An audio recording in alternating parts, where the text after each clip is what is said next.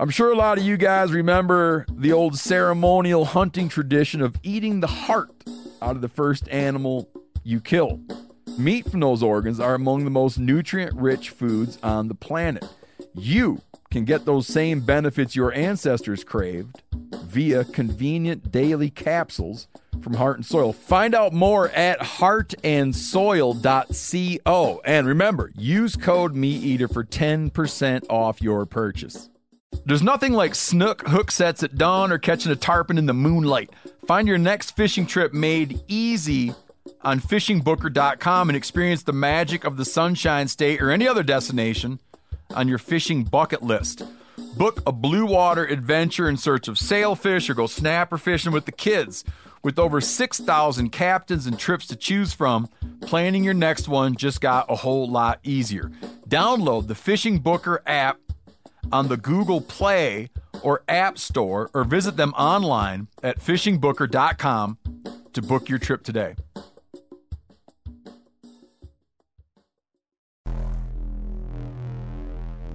Welcome to the Wired to Hunt podcast, your home for deer hunting news, stories, and strategies. And now, your host, Mark Kenyon. Welcome to the Wired to Hunt podcast. I'm your host, Mark Kenyon, and this is episode number 115. Today in the show, I'm joined by Joe Miles, a hardcore whitetail hunter from South Carolina who's consistently found a way to kill big mature bucks from the southeast all the way up to the Midwest, and we're exploring exactly how he's been able to do that.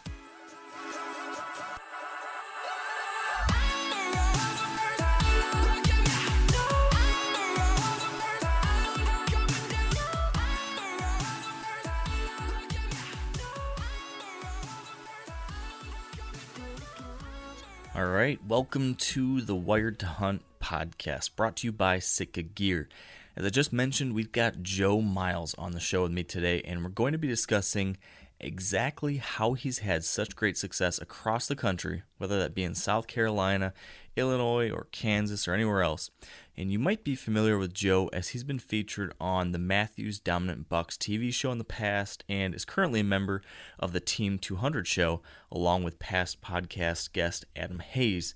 And I'll let Joe share a little more about himself in a minute, but in short, he's just someone who has had incredible success in a lot of different areas chasing big mature bucks. And my goal today is to figure out exactly how he's managed to do it. You know, what are the keys to success for a guy who's killed well over 100 deer, four of them grossing over 170 inches? You know, that's what we're going to try and figure out today over the next hour or two.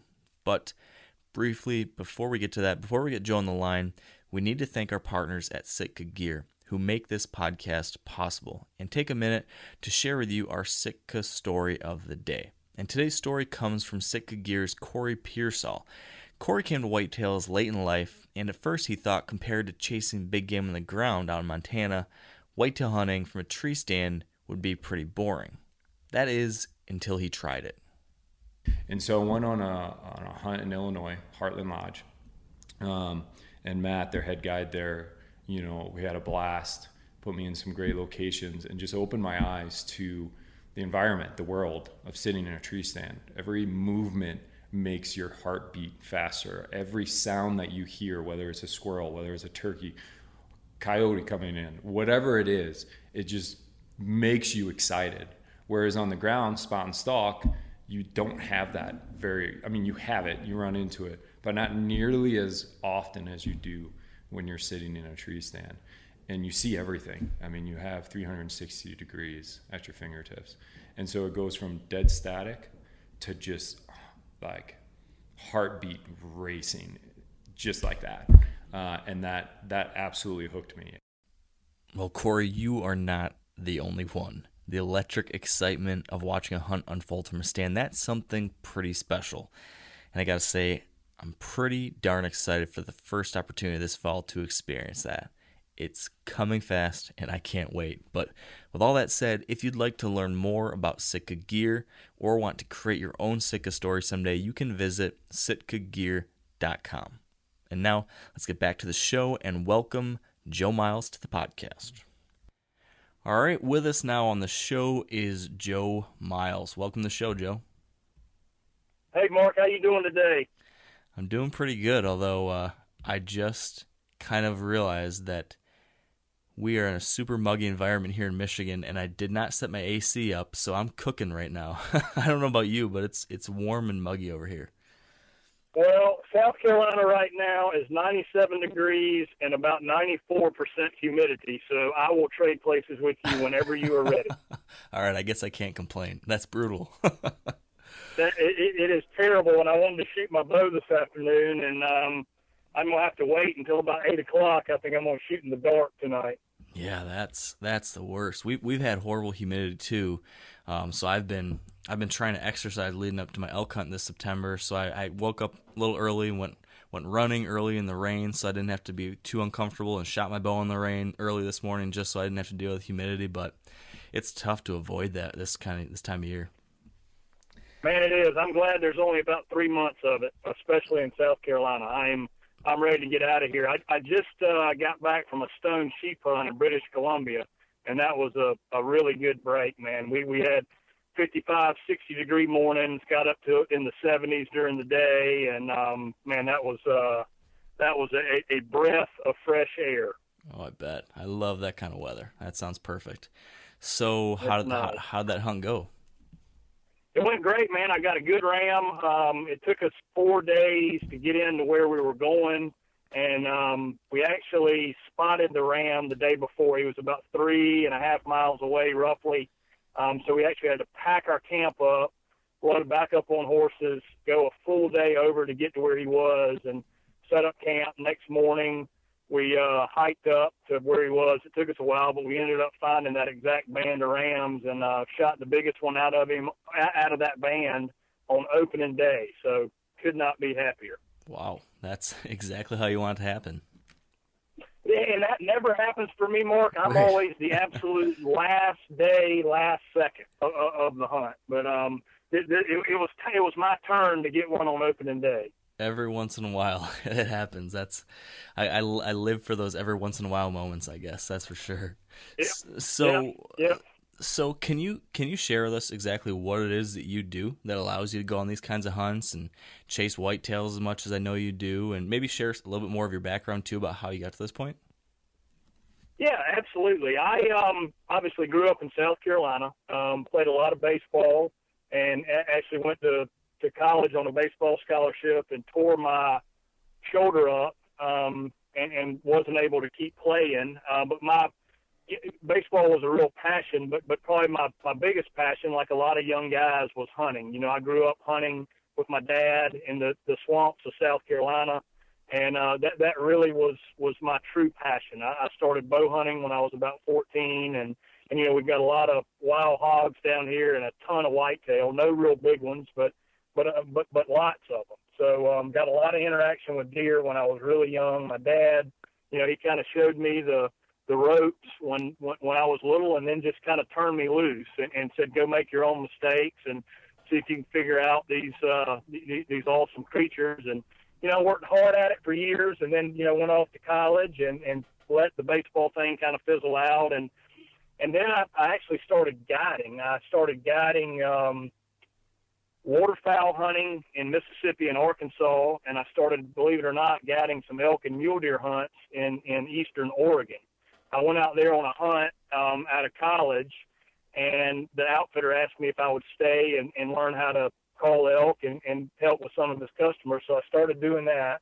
Wow. And then he, yeah, then he he introduced me to um, Safari Club International. You know, an organization being from South Carolina and, and, and from a pretty rural area I didn't know, you know, much about Safari Club and and anything, you know, of, of, that nature. And and he ended up that that guy that owned that ranch took me to a Safari Club convention, and um, I was introduced to that world. You know, it, it you know knew obviously all about Africa and dreamed about going over there, and um, so I started a a hunt brokerage business. I saw, you know, several companies out there that were basically travel agents for for hunters. You know, they would take a client that was interested in going to Argentina on a dove hunt or Africa on a safari and and match them up, you know, with a really good proven outfitter. So I spent a lot of time, you know, traveling in the beginning and um lining up the different outfits and and that sort of thing. And and that's kind of how I got started in the business. And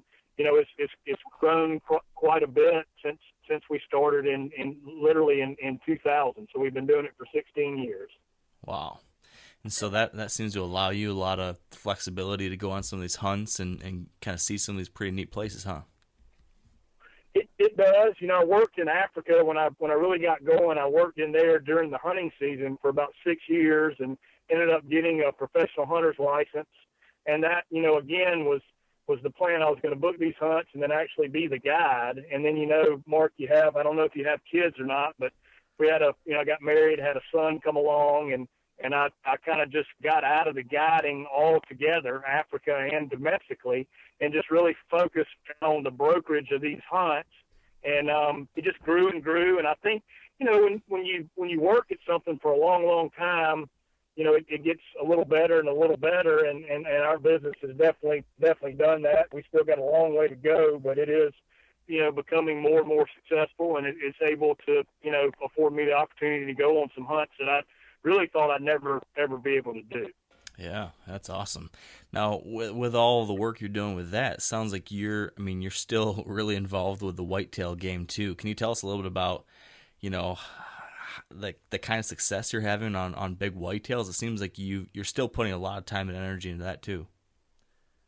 Yeah, you know, I, I'm I'm on the uh, Team 200 uh, show. Adam Hayes and I have that show together, and um, you know, we, I, I started out um, a real good buddy of mine, um, Mark Beck, that owns a real estate company in Illinois. He got me hooked up with Mathews Dominant Bucks when they first started, and so I started working with that show, and um, then started working um, when he, when Tom Miranda started the Whitetail Slam I, you know, went in and did did a couple seasons with that, and then did the um the the show with Adam, the Team 200, and you know, growing up in the South, whitetail has truly always been my my personal passion, and especially bow hunting. And and as I alluded to earlier, we've got a ton of deer, but um, you know, we don't get the the the bone structure, the antler growth that they do in the Midwest, and and and so that you know, obviously that's just kind of where I gravitated to and where a lot of people gravitate to to really chase these giant deer around. Yeah. It's it's hard not to to be tempted to go chase those Midwest bucks because there's there's something special about that part of the country. I can't deny that. Um, but it's interesting, you know, with you being from South Carolina and hunting the Southeast, we get so many of our listeners and readers and everything, they come from the areas like that, parts of the country. But so much of the hunting media today is all focused on the Midwest, and we talk about, you know, Iowa and Illinois and Ohio and all that. But rarely do we get guys on here who have experience hunting down in the southeast part of the country. So I want to talk a little bit about that. I mean, what makes that part of the country uniquely challenging or different than maybe what people are used to up in Illinois or Michigan or Iowa or whatever it might be? Yeah, and that's a, a really good question. A lot of people aren't aware, you know, especially of South Carolina. Like, for example, yesterday our rifle season came in. Um, you can rifle hunt. You can. There is no limit on bucks. You can shoot as many, but you can shoot 20 a day. Um, and our season goes from August 15th to January 1st. There's no limit on bucks. They do limit the number of does you can take. Um, you have to actually get doe tags. Um, also, um, kind of a southern tradition is the dog hunting, and they actually down in the parts of the Low Country in South Carolina, they still actually run deer with dogs, which is a pretty controversial thing, but they've done it for a long, long time, and and that's still part of our culture and and, and part of you know some of the hunting tradition in South Carolina. So, as you can imagine, the pressure that our deer are under, um, especially bucks and, and older bucks, it, it's it's insane. And I would argue there's more pressure on deer in the state of South Carolina than any other state out there. Again, we have a rifle season that comes in August 15th. It runs to January 1st, and you can hunt deer with dogs. Um, you can obviously bait in the state of South Carolina, and there are a ton of people here that hunt.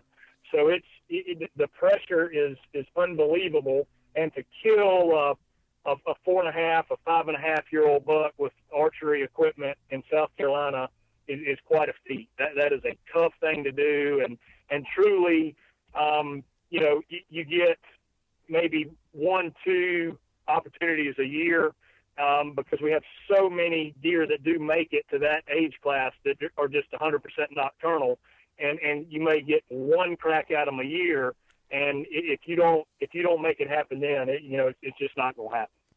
So tell me this, Joe. What if what if you couldn't travel to the Midwest this year? You only were allowed to hunt your home state. What would be how would you kill a mature buck in South Carolina this year? Right. So how I would do it is I would use a lot of the same tactics that I use in the Midwest. I'm obviously a big trail camera guy to do an inventory on a piece of property. Um, I personally don't go now into the swamps, into these big plantations that are hunting a lot.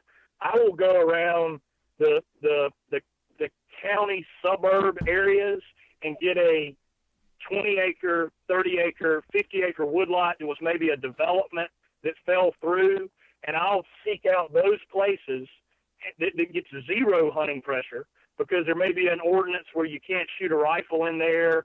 Um, nobody's ever thought about it. It's overlooked. And then I'll set my trail cameras up in there, and and every now and again you'll find a, a pretty smoker buck for South Carolina in a place like that, or at least a buck you can get a crack at. Yeah, so it's all about so finding those areas of no pressure, right? Yeah, that's it, man. Especially in South Carolina, no, pressure, and and really the overlooked areas, and and you know developments that, that are, are kind of on rivers or, or right outside the city limits. You know, those things are are gold mines because it, you know you find out who the developer is. You know, they may want a little bit for a lease, or they may just give you permission to go in there and look after the place. So th- those are those are a gold mine when you can find them. So that that's what I will be doing some this year, and and, and that is what I have, have have done in the past. And and so once I you know get that place locked in, um, I'll get my trail cameras in there and kind of do an inventory of what we got, and then then start playing the game. Now, you know what I've seen in Michigan. In Michigan, we've got a lot more hunting pressure than say Iowa. You know, these deer here in Michigan are they're very different than those deer in Iowa. They're much more spooky. They're much less apt to fall for something like calls or decoys or aggressive tactics like that. Are you finding similar things with those deer down in South Carolina, or is there anything else that actually makes their behavior different than some of these other well known states? Well, again, our our buck doe ratio is so screwed up. We have in, in some areas 20, 20 doe to every one buck. So calling does not work really well in South Carolina. It, it hadn't for me. Um, you know, it, it, can, it, you know, you can get a buck's attention with a grunt, but like you say, the big aggressive stuff, there's just there's no competition for those. You know, so they're not they're just not really going to come to horns. Um, you know, if you see a buck out cruising and you grunt at him, yeah, he'll he'll come over to you. But but I'm with you. The the, the big aggressive calling, um, that's not a tactic I use in South Carolina. Um, I am all about the ambush and figuring out what that deer is doing, and then you know strategically going in on certain days with certain winds that I know he's comfortable moving on and and and killing him that way, as opposed to going into somewhere like that and and doing a whole bunch of aggressive rattling, calling, you know, stuff that I may use in the Midwest. I'm I'm definitely not going to use in South Carolina. Yeah, it's funny. You know, one of the things we hear a lot from people from that part of the country is that they can't relate to the types of terrain and habitat that we're talking about when we're hunting in Ohio or Illinois or Iowa. You know, we're talking, okay, we got a bunch of big ag fields and fingers of timber coming out into it, and it's very clear where bedding areas and where feeding areas are. And lots of times I hear from folks down in the southern part of the country who say, hey, we hunt these great big pine plantations or big swamps. Like, I can't relate to what you guys are talking about at all. I mean, what kind of habitat are you seeing down in that part of the country, Joe? And how do you find deer in that? Because I imagine it's pretty different than the typical ag land that we hunt up here in the Midwest. Yeah, it, it is. You know, South Carolina used to be a big farming uh, state, and it, it's really started farming timber. So you get tons of these big, um, like you said, pine plantations um, that, that are just acres and acres and acres of of uh, of, of pine woods, and and you know if that's all you've got to hunt, um, you you you hunt the the opposites of of what you've got.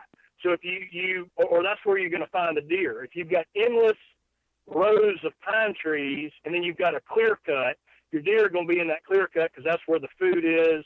Or if you've got a little, you know, you got a little a little spot of water, you know that that's where you can find them. You know where the where the smallest terrain feature is. The difference is where I tend to to find the deer here in South Carolina.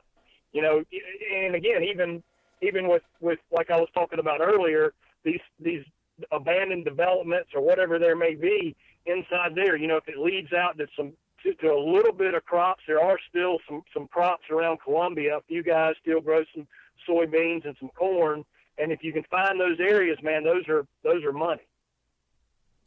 Interesting. Now you talked a little bit earlier about you know if you were setting up on a property like this, you'd get your get your trail cameras out and let those start to work too. And I imagine you use that in conjunction with finding these habitat areas. But how do you look at trail cameras? I mean, how do you use them? Lots of guys have different ways of using them. Some people are super aggressive. Some people just take inventory with them, whether it be in South Carolina or in the Midwest. What's your usual trail camera strategy? My, my first thing is to do an inventory. Um, and, and here in South Carolina, I'll, I'll speak to that to begin with, um, or, or really any any state where you can put out mineral or, or food sites or, or you know bait sites, whatever you want to call them. Um, I like to do an inventory there, and even if it's a, a nighttime picture and I find a big buck, I mean the first thing is to do an inventory on the property because if if you don't have a big one in there, especially after they shed their velvet, um, you know the only chance you got to kill one, a big one, is in the rut when you get a trespasser that comes over, you know, looking for, you know, looking for a hot doe. Um, so the first thing is, is is to do an inventory, and you know if I've got real good bedding cover and I, I get an earlier picture of that deer, um, th- then I'll start positioning my trail cameras a little bit differently because I want to figure out exactly where he's bedding. I think that is before the rut gets going, the the number one key to killing a big deer. Well, actually, be the second key. The first key is having a big deer to hunt. The second key is knowing where he beds. So if you can if you can figure out why, where he beds, 90% of it's done.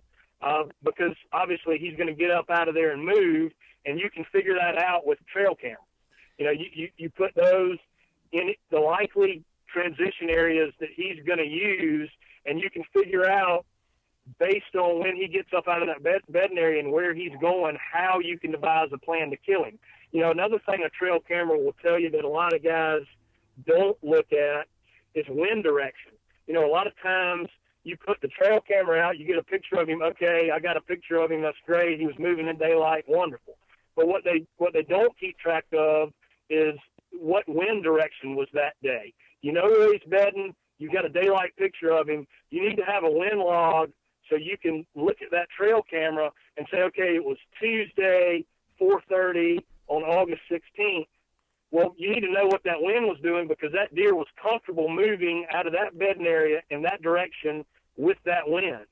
And when you can put that together, then you know the next time you're going to have a southeast wind um, that he's more than likely going to be moving that way again because he was comfortable, and you can you can figure out a you know a weak length in where he's traveling that you can maximize that wind and and and you know stack the deck in your favor. I mean, it's certainly not a guarantee, but that that's a, a pretty good way to do it. So when you're when you're trying to figure out that bedding area with your cameras, how do you? I feel like one of the greatest challenges with that is using set, getting those cameras out and being able to check them without spooking that deer and making him not use that bedding area anymore, or making him you know move less during daylight. How do you manage to balance Absolutely. that? Yep, absolutely. I like to do it in the middle of the day when it's raining, um, you know, and, and go in that way. Um, or, you know, d- depending on where you have them set up, if it's on an active farm and there's a tractor moving around or trucks in and out of there every day, you know, th- then I just copy what the farmers are doing and I go in when they go in, I go out when they go out because they're, they're you know, they're used to that. In South Carolina, it's pretty easy for us to find a bedding area because it is the thickest, nastiest, unpenetrable place that you can find, and guaranteed that's the bedding area. The, the deer are going to be living in there, and you've got trails coming out of there. You can see the big tracks, and you don't have, actually have to penetrate the bedding area. We just want to know that there's a big one living in there. Um, and and you know, I think even in the Midwest, you know, like you said, you know, a lot of big ag area, and, and then some timber draws. Well, I mean, you can look at a map and see, all right, this is a thick timber draw, you know, and then there's ag land all around here. This has got to be a bedding area, and you can set your camera cameras up on the fringe, and and then determine that he's bedding in there. And then I think you know, as you get a better moon, as you get closer to the pre-rut, the rut, the deer are more likely to get up. You know, once they've got the velvet off their head and, and move a little bit more in in daylight. Yeah. So does that mean then that you hold off on hunting some of those spots till a little bit later than the year, or are you going in early season hunting in some of these areas? As soon as I get a picture of a deer, now if I can hunt them in velvet, obviously, or, or when they're still patterned on beans and, and, and, and all that sort of stuff, you know, you got to crack then, but I'm, I'm really not touching on that. But once they're out of velvet, if I get a daylight picture of a deer once he's out of velvet and, and he's on a wind that I can hunt, I'm hunting. I, I won't wait.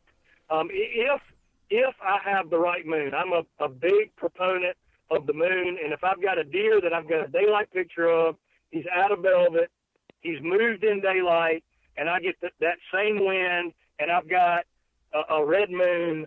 I, I don't care if it's in in the, the the second week of September or you know in in, in the October lull. I, I'm going to hunt him then because he's he's shown that he's killable. So that kind of situation, if you got a deer like that, are you the and let's say hypothetically this is mid October or earlier. You know, we're we're not getting into the rut yet.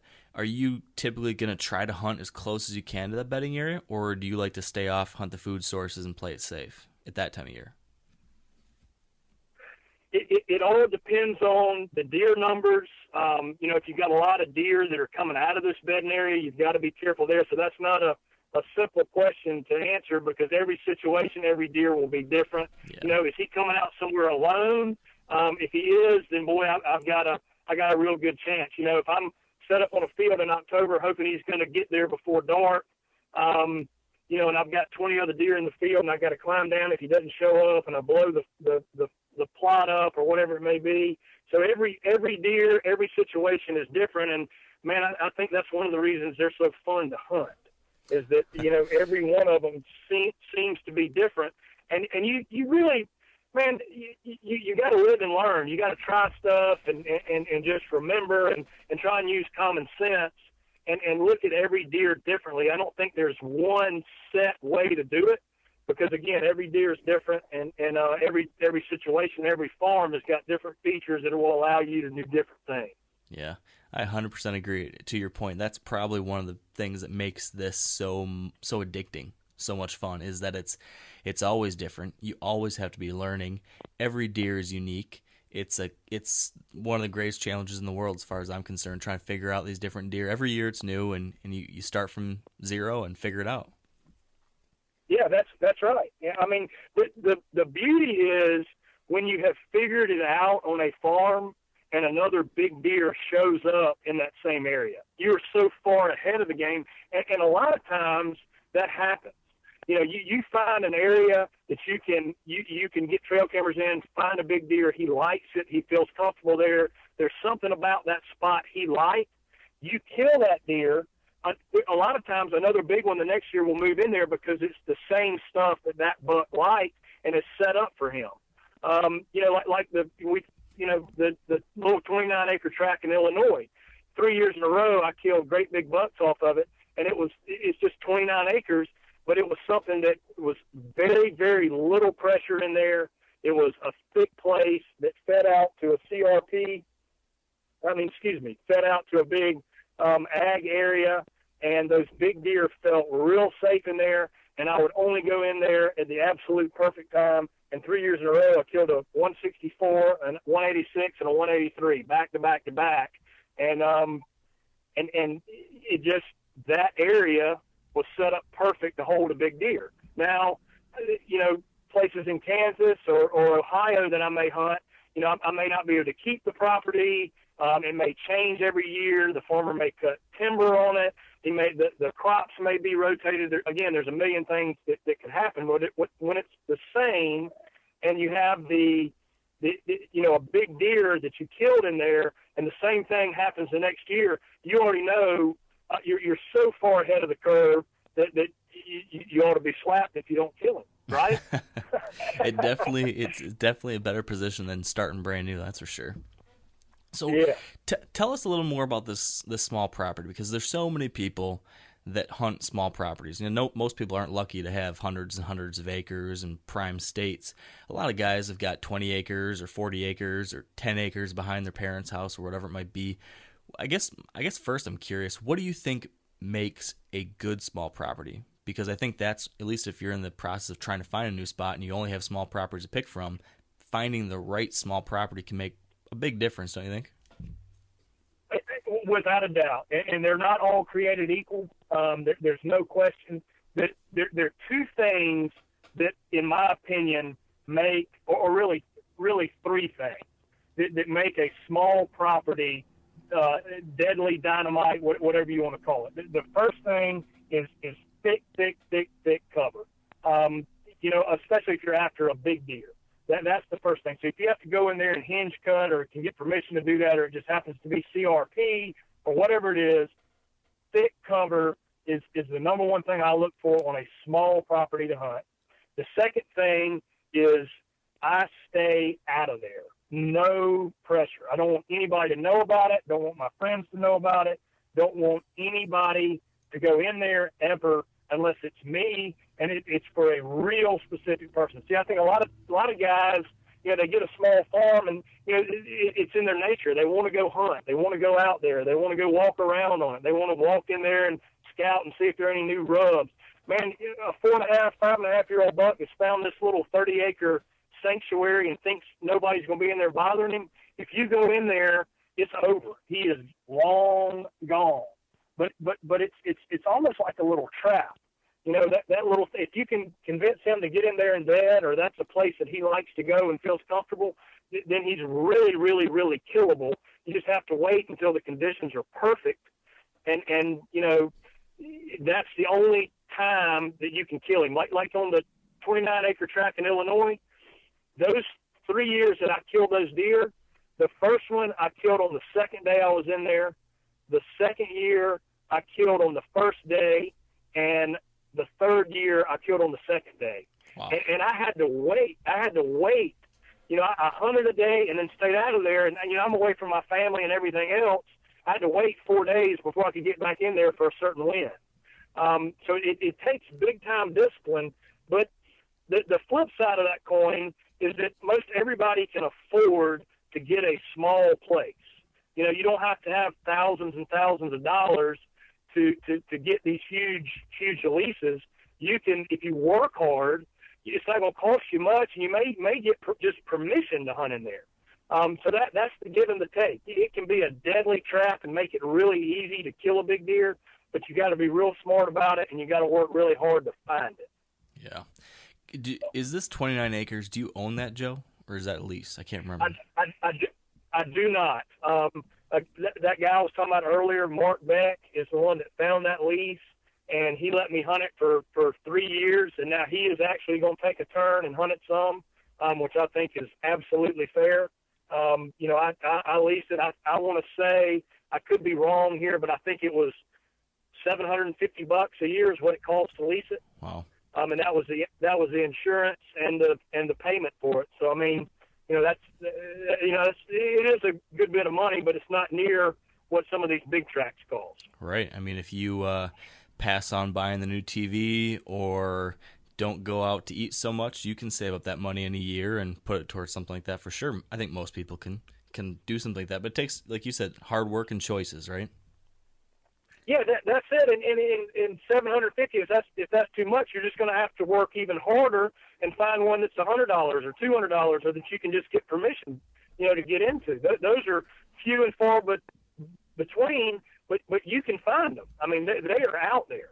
You you got to network and you got to get with these people and and um you know make it happen. You, you just can't say, man, I just don't have anywhere to hunt. If you really are passionate about killing a big deer, you man, it's it's like anything else. The harder you work at it, the more successful you're going to be. Yeah, I read somewhere that you're pretty serious, or maybe at least you were in the past. Um, in this article I'd read, pretty serious about how you go about trying to get permission on the properties that you that you really want to hunt.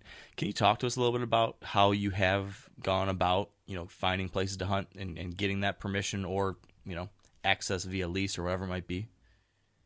Yeah, I you know I think the whole, the whole thing is to be genuine um, you know, and, and really friend these people. Um, I think that's the that that's been the key to my success in, in finding properties. Is is you know, like Mark, for instance, you know, uh, Beck in Illinois. Um, you know, I met him through a mutual guy. He happens to be in the real estate business. Um, he had access to a lot of farms. He and I literally became buddies because, and we live how many states apart? I'm in South Carolina. He's in Illinois. Um, and and you know our relationship grew as buddies. Even though it was far away, he would come down, and our families would go to the beach together. He'd stay with me during the summer. I would go out and hunt with him, and you know our wives became friends, and it, it's a genuine relationship. The worst thing you can do is go in and try and use somebody to get a get a spot just to hunt. You know, you, you don't talk with them in the in the off season. You don't stay in touch. Um, you know, that, that's not going to, you know, they're, they're going to turn it over to somebody else or they're going to see right through that. So I think being, being genuine is the, is the main thing. I mean, let them know what you're after, but then, you know, if they're in, in, in the NASCAR, man, get them some NASCAR tickets. If they're, you know, if you live in the South and they like seafood, send them some shrimp. You know, really make an effort to be friends with them, and, and that's going to go a long way um, in, in acquiring, you know, the, the, the different type properties and then, you know, also real estate agents, man. You know, if, if I'm in South Carolina and I wanted somewhere to start, I'd do some research on where where big deer were killed in Illinois, which counties. I'd call some realtors that maybe have some farms and stuff for sale and ask them, you know, if, if there are any small farms or, or rural areas that allow hunting or, or dilapidated developments. You know, I keep going back to that over and over again. But man, that that's a that's a great spot. You know, abandoned golf courses. Man, you find something like that that that that still got some grass growing there. Man, that that can be something too. Um, uh, you, you just got to think outside the box from what every other guy's doing. Yeah, that's one of the one of the topics that we get so many questions about. Is I think access is, is definitely just one of those issues that so many people deal with. It, it's tough to find somewhere to hunt if you're not you know born into a family that has a bunch of land. Um, that's it's a big challenge. Do you have any typical way you go about actually going through the process of actually asking? I get this question a lot. You know, what do you actually say? And I've got kind of, you know, I I do a lot of door knocking here in Michigan and other Midwest states, and I kind of have a, I don't know, just a general routine now I go through in each place to kind of, you know, introduce myself and chit chat and you know explain what I'm trying to do. But I'm always curious to hear how other people go about it. How do you do that? Yeah, for for me, you know, it, it's funny. Um, being in South Carolina, if let, let's say that I'm going to um, Illinois for, for the first time to try and find a spot to hunt, you know, that's what I want to do. Man, it, it, being from South Carolina, the, the, the Illinois folks look at us as a whole as being backwoods and you know rednecks or whatever you want to say.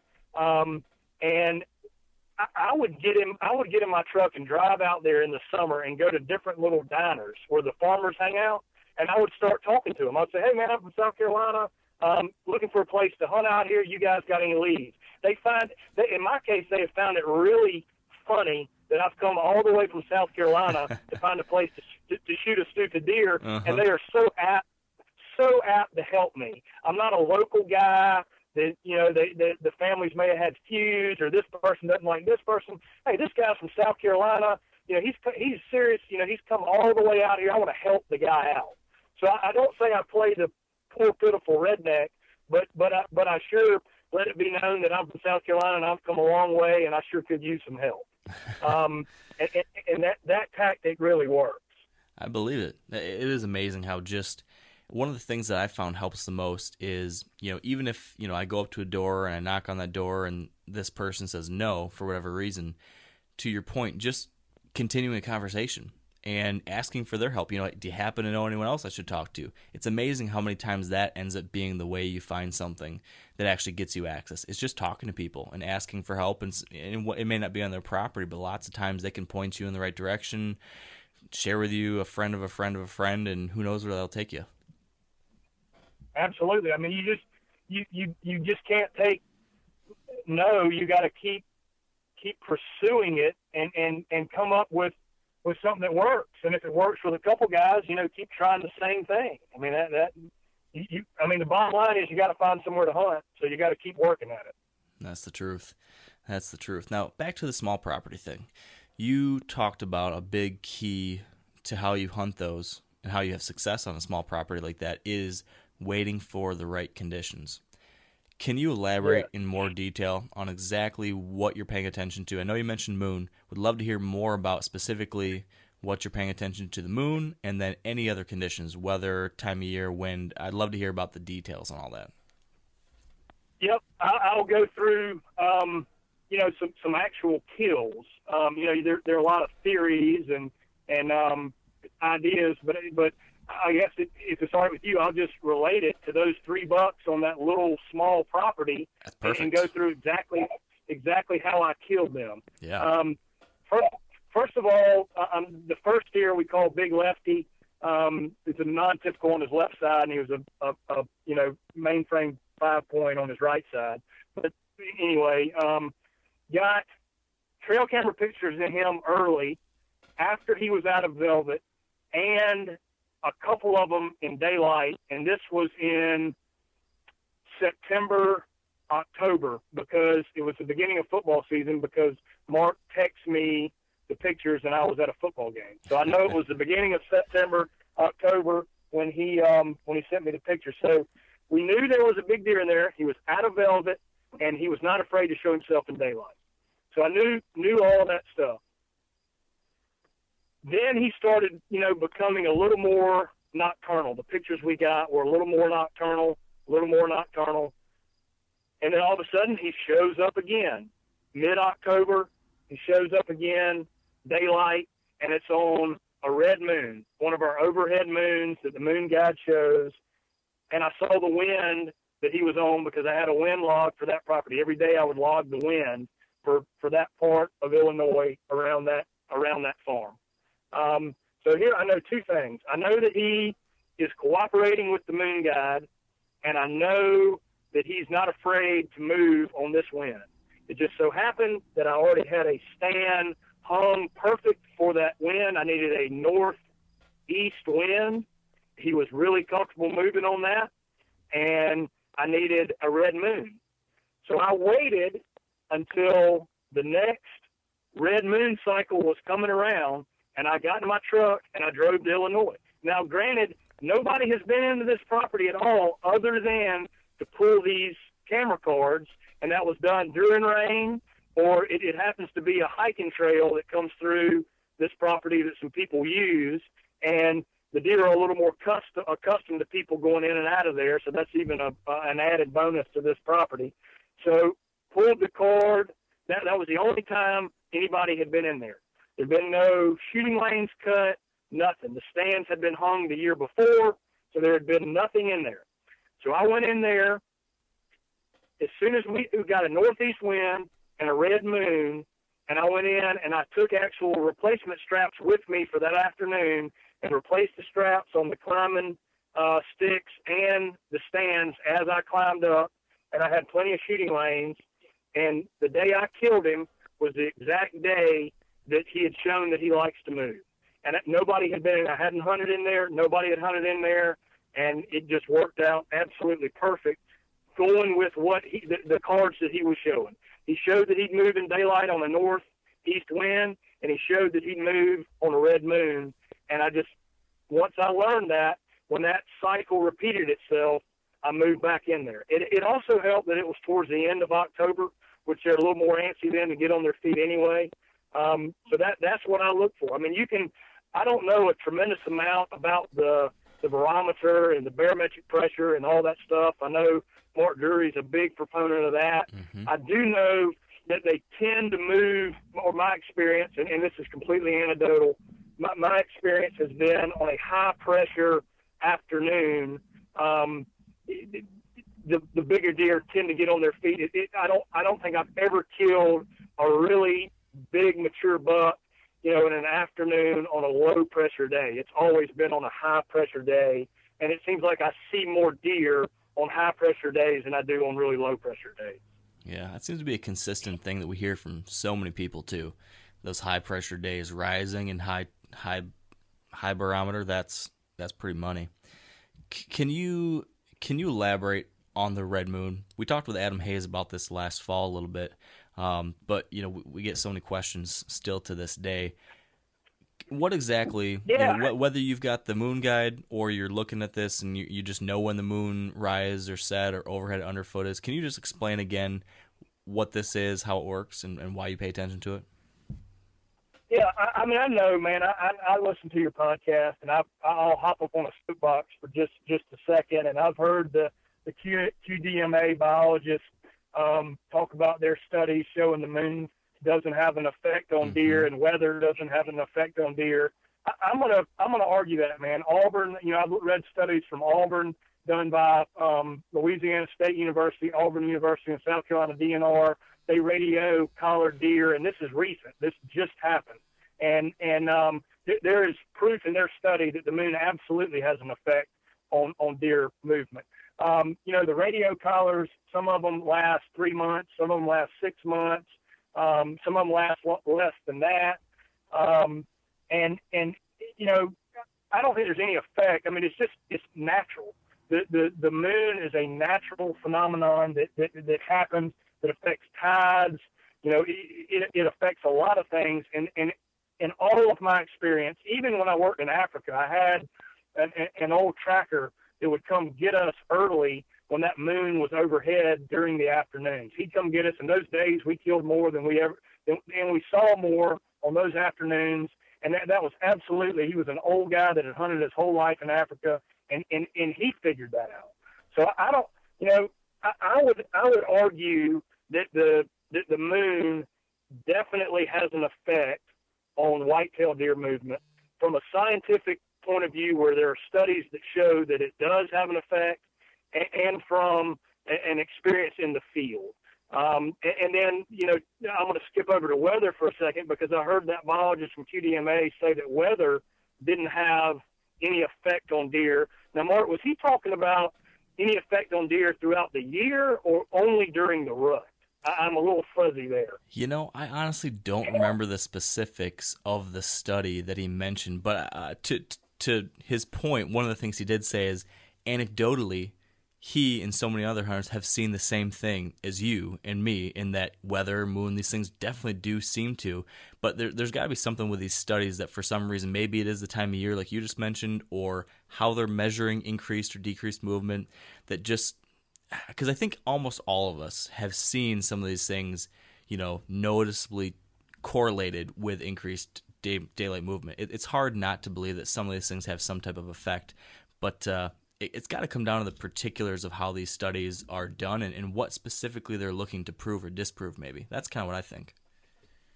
Yeah, it, it, it could be. I mean, I I was laughing with Adam the other day. What we ought to do is say, all right, uh, we'll take we'll pick two um, QDMA biologists and Adam and I, and we'll get a thousand acres, and we'll hunt it with the moon and the right weather, and let them hunt it when the moon is wrong and the weather's horrible, and see who is more successful. we we ought to put we ought to set we ought to set that challenge up. I don't think anyone would. I don't think anyone would want to take those odds.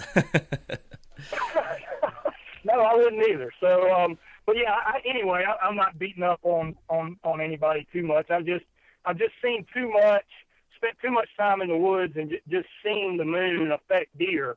Um, and it, it really is. It, it hasn't been my experience that the phase of the moon, or, or, or you know, the fullness or the the half moon or whatever.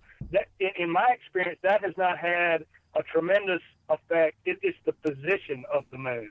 Um, you know, when you get that moon overhead, the right time of year, the, the right time of day, that that that's the red moon, and, and, and those are the days that, that typically a, a bigger mature deer and, and deer in general are going to get up on their feet and, and want to feed. Um, you know, it, it, it, it's a timing thing, but it's the position and it's the gravitational pull that with that overhead moon and that underfoot moon that, that makes them want to get up more often then than other times during the day. Now, obviously, deer are creatures of the gray. They, they're, they're moving in the mornings, they're moving in the evenings. But when you throw in there good weather and you throw in there an overhead moon, man, it just and that's all you need is one little small bump in your favor, and you get it done. Right, because we're talking about in most cases, right? You you're looking for when that moon time correlates with the last hour of daylight or so, or the first hour of daylight in the morning. Like you said, you know, combining gray light with this increased influence of the moon, that's what might just get them out five minutes early, right?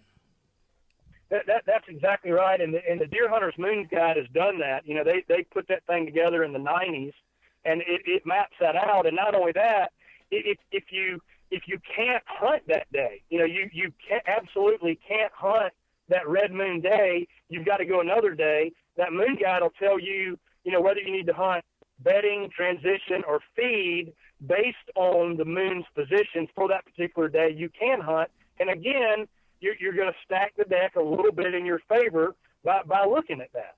Yeah. Um, you, you know, because it, it times the deer when they're going to be where, and I, I, that's a it's an inexpensive tool, man. They're 19, 20 bucks, whatever they are.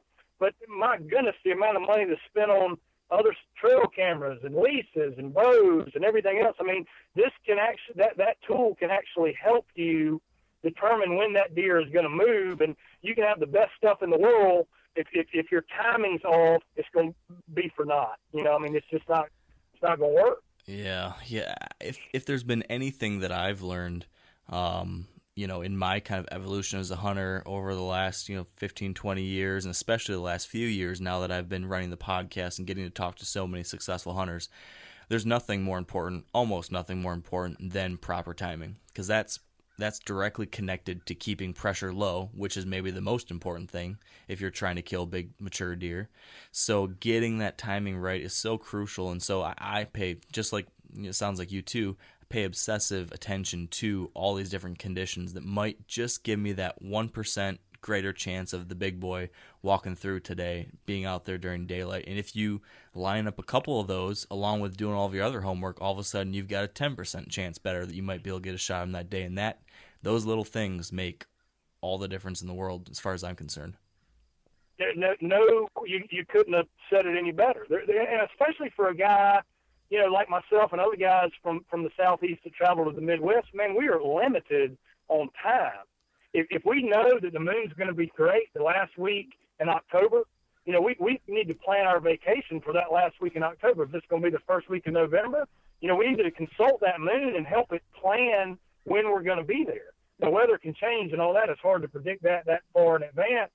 But yeah, every little teeny thing you can do to stack the odds in your favor, you, you, you owe it to yourself for all the work you're doing to, to do that.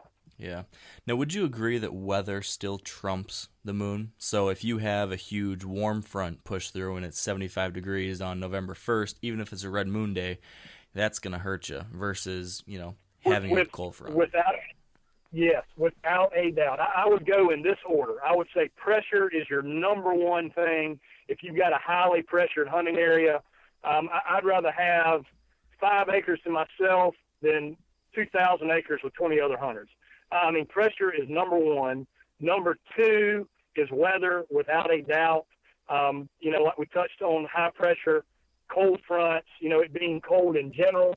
Um, and, and then, and then the moon would be third. Mm-hmm. We, we, we, those, those are the three, you know, in that order of, in my opinion, the importance of, um, you know, of, of, of deer hunting a particular place. All right. So, real quick, before we move on to our next question for Joe, we need to pause briefly for a word from our sponsors of this podcast episode, DeerLab.com. And DeerLab's a trail camera photo management and analysis tool that allows you to upload your trail camera photos online to DeerLab and then use it to better analyze and pattern your local deer.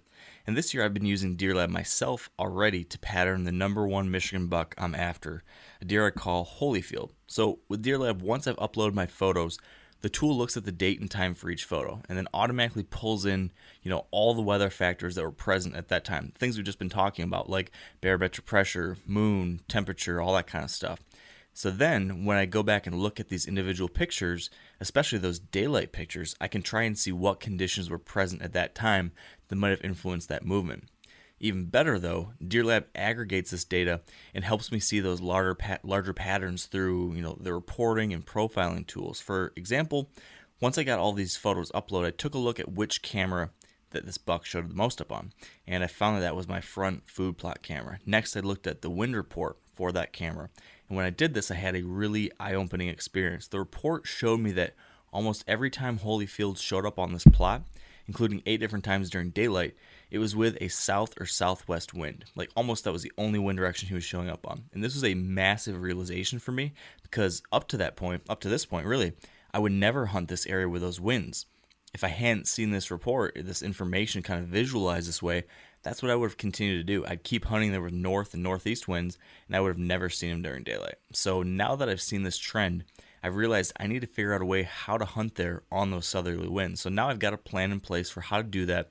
I'm going to move a ground blind in, and I think it's going to work out. But this really massive, major lesson learned, it would have never happened without using DeerLab. So if you're interested in trying out DeerLab yourself to better manage and analyze your trail camera photos, we've got a cool deal available for Wired Hunt listeners. If you visit deerlab.com slash W2H, you can get an extended 30-day free trial period and the ability to upload a larger number of photos for free, 250 photos in fact. So head over to deerlab.com slash W2H to get this extended free trial and learn a few new things from your trail camera photos. It's free, it's easy, and honestly, it's very eye opening.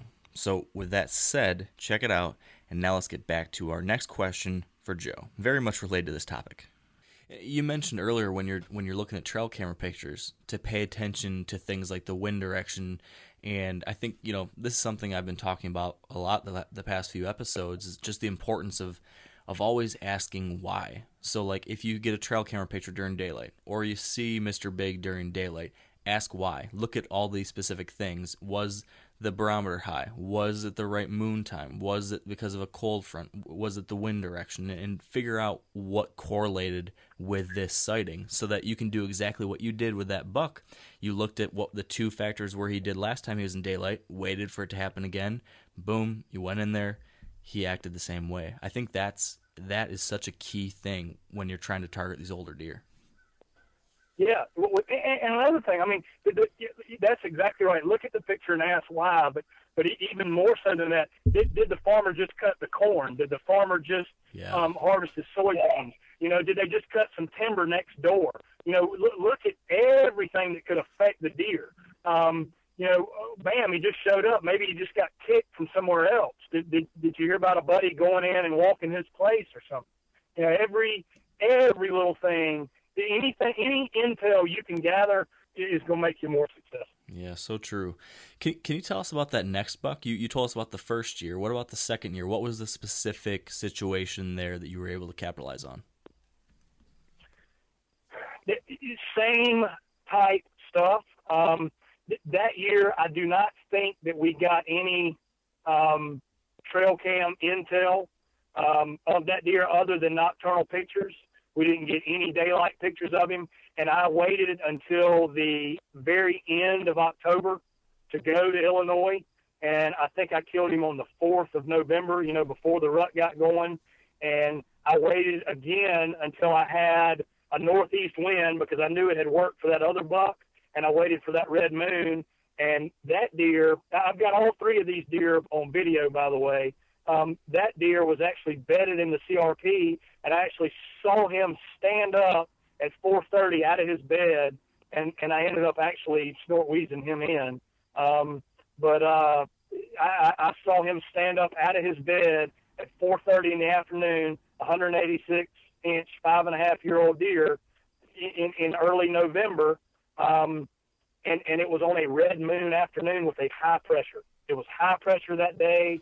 Um, it, it was cool and it was getting colder. A, a little cold front was coming in, and we had a red moon that afternoon. And he got up and I, I snort wheezed him right over to me and shot him. Wow. So so these these are both examples were you traveling from South Carolina, Illinois, and from what I've seen, you know, you do a little bit more hunting around the Midwest in addition to that spot in Illinois too. And there's a lot of people I think that have this type of situation where they they've got their rut vacation week or whatever it might be that they've blocked off and they're going to travel across the country or whatever it might be to their spot for the rut and they've got 7 days or 5 days or 10 days can you share with us a little bit about what you found to be the keys to pulling off that kind of traveling hunt? You know, you've got a short amount of time, relatively new place far from home. Yeah, I, you know, as a as a bow hunter and the experience that that, that I've gotten, um, you know, the, the rut can be tough for a bow hunter when they're running and and and you know, you know they're they're under you one second, they're running past you another, they're all over the place. You see a lot of deer and it's exciting but I haven't killed a lot of big deer in the prime of the rut. I think big deer wise, the latest I've ever killed a really big deer was like the 10th of November, maybe the 11th, you know, before the real break loose phase start. Most of my success has come from the end of October to the first week in November, that pre rut time. So I look at that as the time to be there. And then if I want to tweak it a little more, then I consult, you know, a moon guide and, and see when that red moon is going to fall during that time, and then bam, that's when I'll set my schedule to go.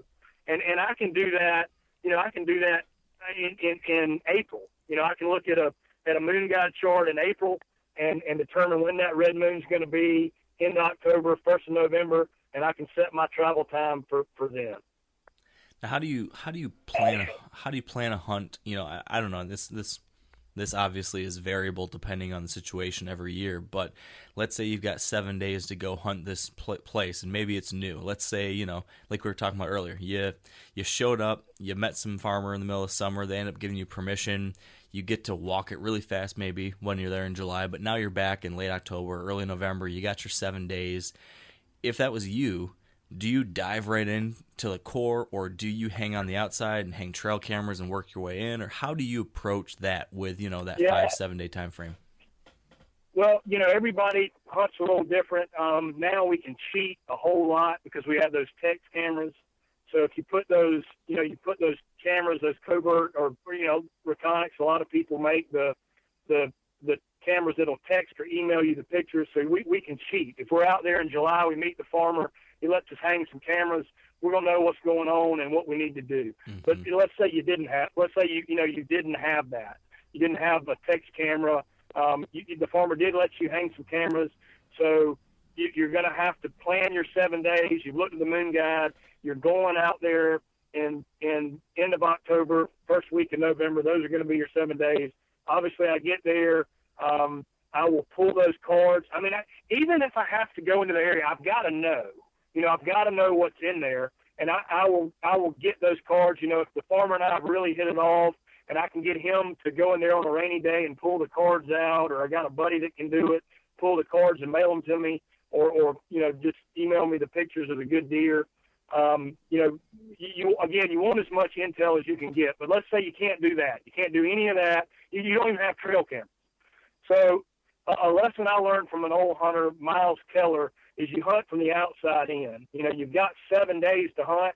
Man, don't don't bust right in there if you don't know exactly where that deer is bedding. You don't know exactly what trails he's using. Man, start out on the edges and hunt into him. I made a huge mistake in Canada one year. Um, there were two stands hung um, between this bedding area and food and, and, and food source. One was kind of an observation stand, and one was you know kind of the kill stand and I was debating back and forth what to do, what to do, because I didn't have trail cameras. I didn't know where, when, where, how the deer were coming. And I said, you know, you know what? I'm going to go into the to the kill tree. And I went in there, and darn if the deer didn't come through downwind of me, and it was a big 160 inch chocolate rack buck, oh, and I, I blew it. Had I had I set up in that observation stand, I would have seen him do that. And they were it, this was early, so they were still doing the same things every day. And then I could have adjusted that that observation stand and brought it in 60 yards, and I'd have killed him the next afternoon. Um, but I, I, I blew it um, because I didn't hunt the outside in. So, in, in simplifying that, hunting somewhere where you you don't expect you're going to kill and you don't expect you're going to disturb anything, but you can see what's going on and tweak your setup from there. Do you do any actual on the ground scouting? Like, I mean, other than just observing, like you just mentioned, do you actually go and look for sign, or is that something you're not as focused on? I, will do that. Um, again, every property is different. Every property can take different levels of stress. Um, it depends on the property. You know, it, I, I like to hunt the outside end as much as I can where I can see. Um, but then if it, it's dead, you know, and I've got a limited amount of time, eventually you're gonna have to blow that property up. You know, you you you got to get down into the nitty gritty. Um, but I want to do that uh, delayed as much as I can if I don't have that trail cam information. You know, that's obviously key. But again, I'm I'm I'm talking from a point that we don't. We're saying we don't have trail camera intel. Um, then what I would do, I would hunt the outside end. If I see something that, that I can move on, then I would obviously move on it. And and if that's not working, then yeah, you're going to have to get down and you're going to have to do some walking. And, and in that case, I would do the old hang and hunt technique. You know, I would, I would get a lone wolf and some sticks, and I would get down and I'd dive into the meat of it. But by golly, I would be as soon as I found it, I'd set my stand up and, and hunt right then, and I'd be right back there the next morning. Um, I'd hunt morning, afternoon, and if you don't get it done, break it down, move to your next spot, get on that hot, freshest sign, set everything back up, and, and, and get after it again. But I think it's important that, that people understand that when you do that, when you want to do the hang and hunt, you need to set it up, hunt that afternoon, and then I a lot of times will leave all my stuff in the tree and go back and hunt it the next morning because what you don't want to have happen is you go there and hunt, hang it, you don't hunt that afternoon, that deer comes by there, smells where you've been, and it's over, and you never even knew he was there. Right. So hunt it, hunt it that afternoon, hunt it the next morning, and then if if it's dead and and and you've got another area you can go and look and hang and hunt again, then move out and do it again. Um, because you're, you know, like you said, it's a limited time, and you've got to, you've got to, you got to get it done. And if it's not happening that way, you, you you've got to kind of force it, and eventually you're going to blow it up. You're either going to kill him or you're going to blow him out of there, and you know, hopefully you learn something. Right, and at least you can say you tried. yeah, yeah, that's that's it. That's exactly right. What specific sign do you look at as like hot that yes this is something i would hang you know hang and hunt over? You know are you a guy that really like scrapes or is it rubs or what matters? What is the sign that matters to you? Again i'm more of a terrain guy. Um, obviously i look for all that. I think a ton of that sign is done at night. Um, but but if, if if if i'm creeping down a property i don't know anything about and and all of a sudden i'm i'm getting to the edge of a of a big thicket and there's some rubs and scrapes coming out of there that are, you know, extremely fresh. Yeah, man, I'll I'll, I'll throw up right there and, and set up a stand, hunt that afternoon, hunt the next morning. Um, and, and I, I'm more of a terrain guy. I feel like uh, the, the the the in that situation, the closer you can get to the to the thicket where they're coming out of the bedding area, the, the better off you're going to be. Um, and, and so I, I look, I, I love big scrapes. I love big rubs. All that's wonderful. But, but I still want to have the terrain right and I want to have that thicket to be able to hunt because if those scrapes and rubs are there and there's a giant bedding area, more than likely he's going to be in there. Mm-hmm. I, I lo- and, and a lot of the scrapes, you know, they're done at night and, and without, again, people call it cheating or whatever they want to call it. I, I call it using the tools that we've got trail cameras can eliminate so much of that, so I can't put enough stress on using trail cameras to do your scouting for you, or a lot of it for you. Yeah. So let's say you did have cameras in this kind of situation while you're there. How would you, you know, late October, early November, are you putting these on scrapes? You put them on funnels? Are you moving them every couple days? How would you go about actually using cameras in that deal? I have I have screwed up there too, moving cameras and, and, and trying to position them in season when I'm hunting and, and having deer come by and smell them and, and, and run. The, the Team 200 show that aired last night was, um, I think it'll air again later this week, was of my Kansas kill in 2000, this, this past November. And you watch this buck come up out of this bottom with a doe, and I'd been in and checked that covert camera that earlier that day, and he smells it and cranes his neck around and looks at that camera, and he about blows out of there, but he's with a hot doe. Oh, um, and, and and he ended up staying with her, and I was able to kill him. But that that's man, I, I want those cameras in areas I think the deer are, are going to be traveling. Um, and, and you know, if you if you set up that, that's every, again, everything is so different. To to put that into a cookie cutter equation is difficult because there, I can't say there aren't times that I move the camera from from a trail or a funnel area on top of a big fresh scrape because I want to know what deer that was. Maybe he did it at night, but I know there's a booner in there now, and um, you know, hopefully the camera didn't booger him up, and I'm gonna concentrate on that area a little more. So yeah, I've I've done that, but but theoretically or or practically, um, you know, if you can put the cameras in there early and leave them and not move them around, the deer will get used to them. Um, you know, I try and hide my cameras some or hang them a little higher than normal um, because you know bigger deer, like you well know, man, when you mess with their bedroom, they they they can pick it out. I mean, they they they can find those cameras. Um, so yeah, again, every situation is different, but hopefully when you were there in July getting things set up, you put the cameras out and if you can't get the farmer to go in and, and pull the cards for you on a rainy day, and you got to wait till you get there, or you just got to go in and check them. You got to know what's there. So you go in as scent free as you possibly can, pull the cards, replace the card with another card, get out of there, do your inventory, and then see what you got, and then you can you can adjust from there. How often would you check those cameras during the season? Is that like just once at the beginning, or would you every several days? you know, again, and I, and I hate to not answer things in, in, emphatically, but but it, it just depends on what's going on. Yeah. If it's if it's if it's dead, I'll check my cameras more often. You know, again, I've got limited time I can be there. If I've got a giant Boone and Crockett Boone and Crockett in there that showed up in in one time in daylight in the last two weeks, buddy, I ain't gonna wait until time is perfect. I'm getting my butt out of there and I'm to go back in there when when when the time is is perfect to kill him. Um, now, if I don't kill him, you know, within a couple of days, then I might check the cameras again, and you know what? I might move them around again because I've got limited amount of time. You know, with, with these guys that own these giant farms in Iowa and Illinois and live on them, you know, they, they can be a little more patient. But for a traveling hunter, um, you, you're going to have to be a little more aggressive, and you're going to have to do things a little more um, untraditional. And so, yeah, I mean, to say, and that does break the rule, you know, to get in there and, and, and tromp up the place and move a camera to another area.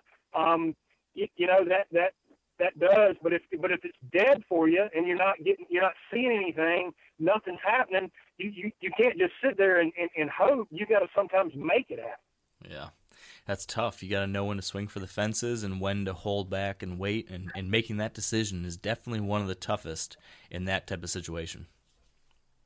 No, no question about it. And and, and again, that, that's why it's so darn fun.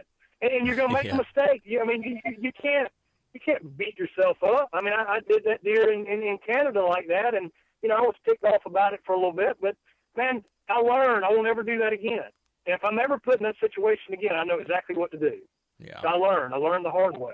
Um, and so yeah, you, you get in there and you tromp it up, and you don't kill anything, and and uh, you blow a big one out of there well, you know what? You, you learned, and and you just got to move on. What do you typically now, on average? Let's say you're, you know, walking through a property or heading to your tree stand or whatever. You spook a big shooter buck. You see him run off. What's going through your mind at that point? How do you how do you adjust? Do you are you the type that goes and hunts right there, you know, bump and dump, or do you back out? No, without a doubt, I'm hunting right there the next day. I'm hunting there right then. I'm, I'm gonna if I'm if I'm walking in to hang a stand or I'm walking in to check the camera and I jump a great big deer out of his bed, I'm I am going to stop everything I'm doing. I'm going to set up a stand where I can shoot into that bed, and I'm going to make sure I've got the wind right on the direction I think he's going to enter back into that bed. Uh, I'm going to hope that he didn't smell me, um, but I'm going to hunt right there that um, that afternoon, and I will be right back in there real early the next morning. Um, so yeah, the old Andrae D'Acquisto bump and dump. Yeah, mm-hmm. um, I have not personally ever done that. I've never had a situation where I've done that, But if I did do that, that that that is what I would do. Yeah, it's uh, the old Andrae D'Acquisto move is uh, legendary, and um, it's it's pretty interesting to think about, and it's a great way to take advantage of what a lot of people think is a really bad thing to have happen when you bump a big deer, but um, you know, in this kind of way, you can take advantage of it because you just, even though you spooked that deer, you just uncovered one of the most valuable pieces of the puzzle. You know exactly where he was bedded. So, if you're willing to take advantage of that, it's kind of a hail mary, right? I mean, either it's going to work or you're gonna, you know, booger into yeah, his bedroom. Yeah. But yeah, well, you you you messed him up. So the chances of you going around and finding another spot to kill him, you're just gonna trump through more stuff and everything else. You've already done the damage. You've either done a great thing and he doesn't know what you are, and he's going to be right back in there because his bed worked and he got out of there safely, or you've blown him out of the country, one of the two. So yeah. might as well might as well give it a, give it a shot. But back to Andrae, he, and and I'll leave the moon alone after this. But Andrae, and he wasn't paid by anybody to say anything. He was a big, big proponent of Jeff Murray's Moon Guide and, and using that overhead and that red moon. I mean, he was he was real big on that. If you look at some some old vintage footage of whitetail addictions and listen to him talk about talk about the moon, um, you know, it's he, he was a big, big proponent of the moon. Yeah, that that was one of the things I noticed too, and, and one of the reasons why I've, you know, begun to pay more attention to it. And, and you know, for me, I'm still trying to test the theory. You know, I've heard a lot of people talk about how this can work. Some people say, well, I don't know. I'm at this point, you know, trying to start correlating the data. You know, okay, matching up what I've seen versus what the moon was, paying attention to this. And either way, it's pretty fascinating stuff to try to pay attention to. But when you hear people like like you or Adam or Andrae or Dan Infalt or whoever it is who consistently are seeing this help them, it's hard to argue that there that there's not something there. Um, so sure. I'm I'm intrigued with it, and uh, I need to get myself the the guide for this year because I'm definitely going to be watching it. Um, I'm curious when it comes to that time of year in general. You know, on average, are you? What's your you, your favorite type of rut setup? I guess you know. There's some guys that love bedding areas. There's some guys that want to be in your traditional pinch point. Do you have like a favorite? Like if you could pick the ideal rut setup, what would that look like? I, I like I like the thickets, man. I like thick areas, CRP fields, um, thick areas. I just it seems like but most all the big deer that I have killed have come out of come out of CRP or out of thickets, and and and that's just from a personal standpoint. You know, a lot of guys, you know, the rut's going on, hunt where the does are. Yeah, but I think of, of you know the deer we're after, the great big ones. They, a lot of times they'll go into those doe areas, pick those does up at night, and then bring them into a thicket you know, herd them in there and keep them into their, you know, in their their domain. So so for me, um, you know, I, I'm a a big thicket guy when the ruts roll, uh, you know, about to get going or on the edges of the thicket. Again, I haven't had a tremendous amount of success during the the, the heat of the rut. Um, you know, I've I've normally had my success pre-rut, but um, you know, obviously I've hunted my butt off during the rut. So thickets um, all day sets, followed by you know uh, real good funnels um, and, and bottleneck areas. Uh, because you know when those bucks are really out traveling, you know if you get them in between the doe, you know those all day sits and those funnels and bottlenecks can be be be really good. And you know I've seen a lot of guys kill them on on food plots where they come all the way out to the food plot and they're running the does around the food plots. I mean I see that on Sportsman's Channel and and Outdoor Channel every night. So know, they kill them in the they kill them in the red on those food plots too. But yeah, it um, does happen. From a from a yep. So, but from a personal standpoint, and and not having the luxury of a five thousand acre um, plantation in Iowa with pristine food plots, I, I, I like a big gnarly thicket and, and sit there all day. When it comes to those thickets, usually do you like to be right in the middle of them, or are you usually hunting downwind of them? You know, waiting for something to cruise downwind and try to smell them out. Yeah, that and and I, don't like to get right in the middle of them because I got to get you know get out of there at some point. I like to hunt on the edges of them where I can see over into them. You know, be able to call it something if there's a buck coming through there alone. Um, I don't like to get right in the middle. And and, and yeah, I, I will look at it from a map standpoint and then figure out where I think the deer is going to be coming from and get the get the wind right, especially if he's coming by there. You know, he's going to enter that where the the wind's in his favor. You know, he's going to scent check it, want to check for hunters, want to check for predators in general, and, and wanting to find a hot doe. So he's going to use that wind to get into that thicket, and of course you've got to pay attention to that. But yeah, I don't like to get in the absolute middle of it. Um, that, that's not my that's not my speed.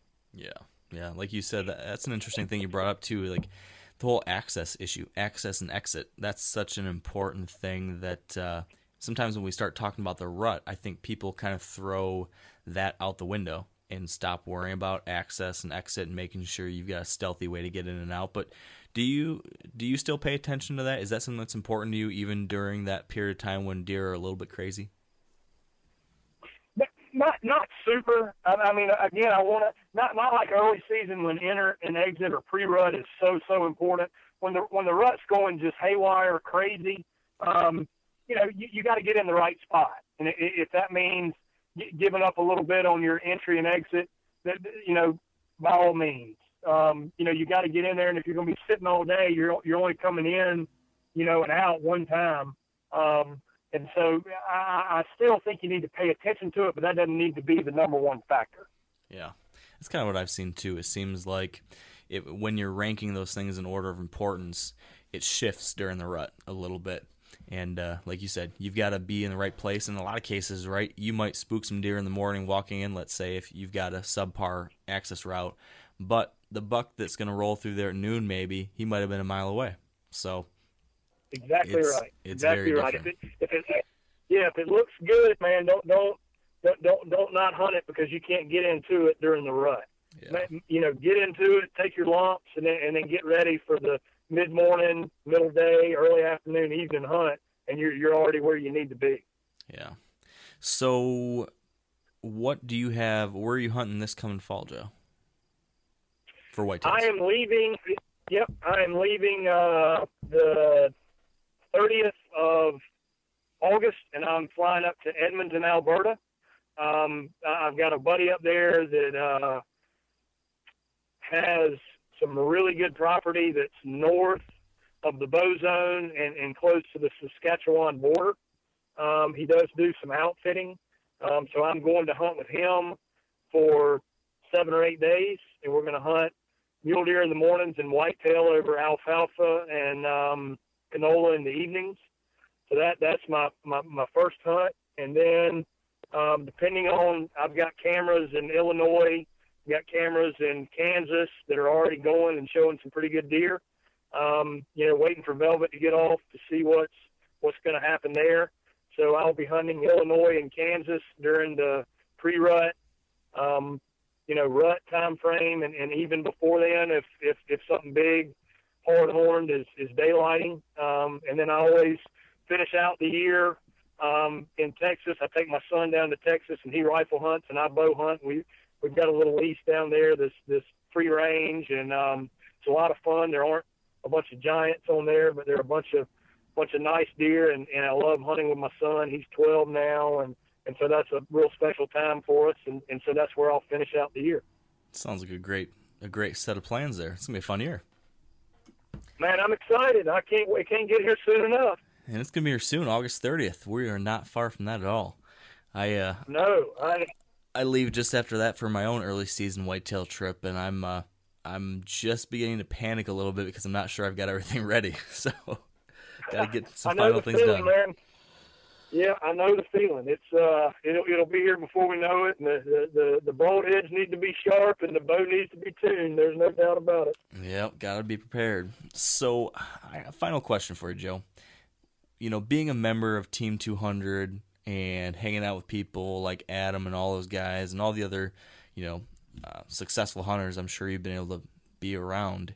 Is there anything that you've found that all these most successful hunters you know have in common or that they do differently than the average hunter? If there's anything in addition yeah. to what we've already talked about?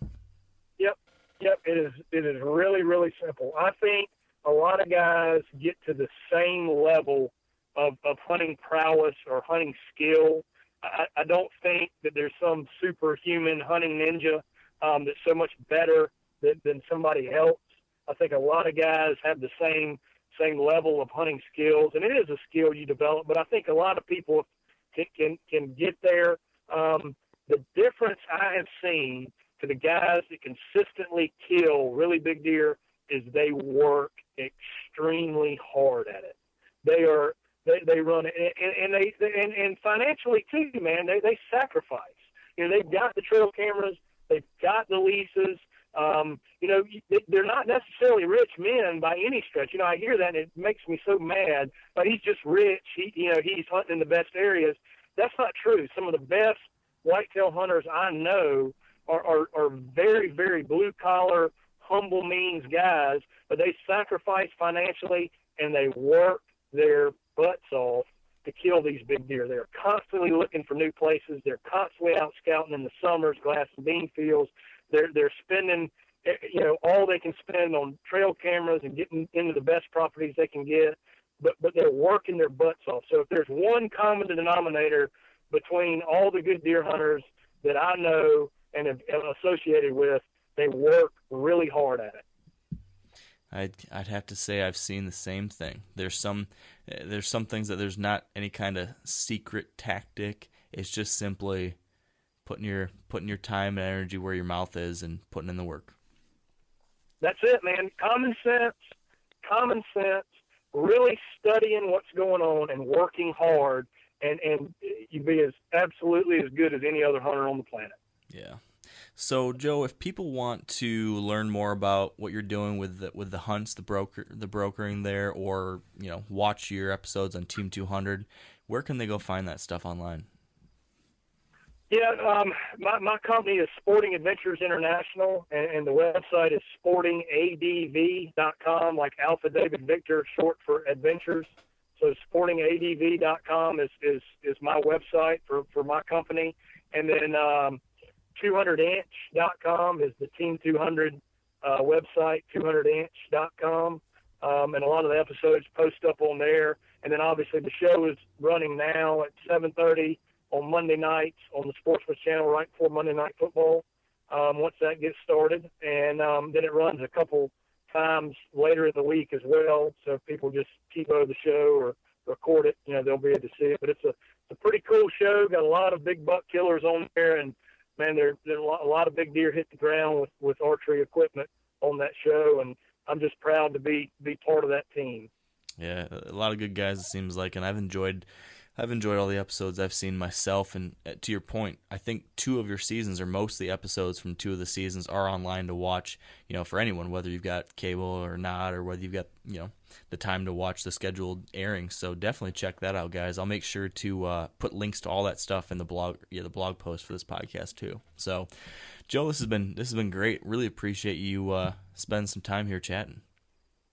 No, Mark, I appreciate it too, man. Good luck to you on that hunt, and uh, yeah, let's keep in touch. I want to see some some great pictures this year. Sounds good. Hopefully, uh, hopefully I'll have some good stories, and you'll have some good stories, and we can bring you back on to talk about how everything we talked about here today led to a couple big deer on the ground. Man, I've got my fingers crossed. Thank you, buddy. All right, Joe. Have a good one. All right, so there you have it. A lot to digest, but really helpful perspective, I think. So, a couple quick reminders before we go. First, be sure to check out what we're doing over on the 100% Wild podcast. That's my shorter form podcast with the Drurys, in which we answer listener submitted deer hunting questions. And that show is really coming into form. We're, we're trying to make some tweaks to make it even more fun and educational to listen to. So be sure to check that out throughout the season and in the coming weeks and submit your own question too. We would love to listen to it and, and try to answer too. So, also, we need to thank our partners who help make this podcast possible. So, thank you to Sitka Gear, Trophy Ridge, Bear Archery, Redneck Blinds, Huntera Maps, Ozonics, Carbon Express, Maven Optics, and the Whitetail Institute of North America. And speaking of, also be sure to check out that free trial with DeerLab over at deerlab.com slash W2H. That's deerlab.com slash W2H. So, with all that said, thank you all for joining us today. I hope this one was helpful, and I hope you will stay wired to hunt.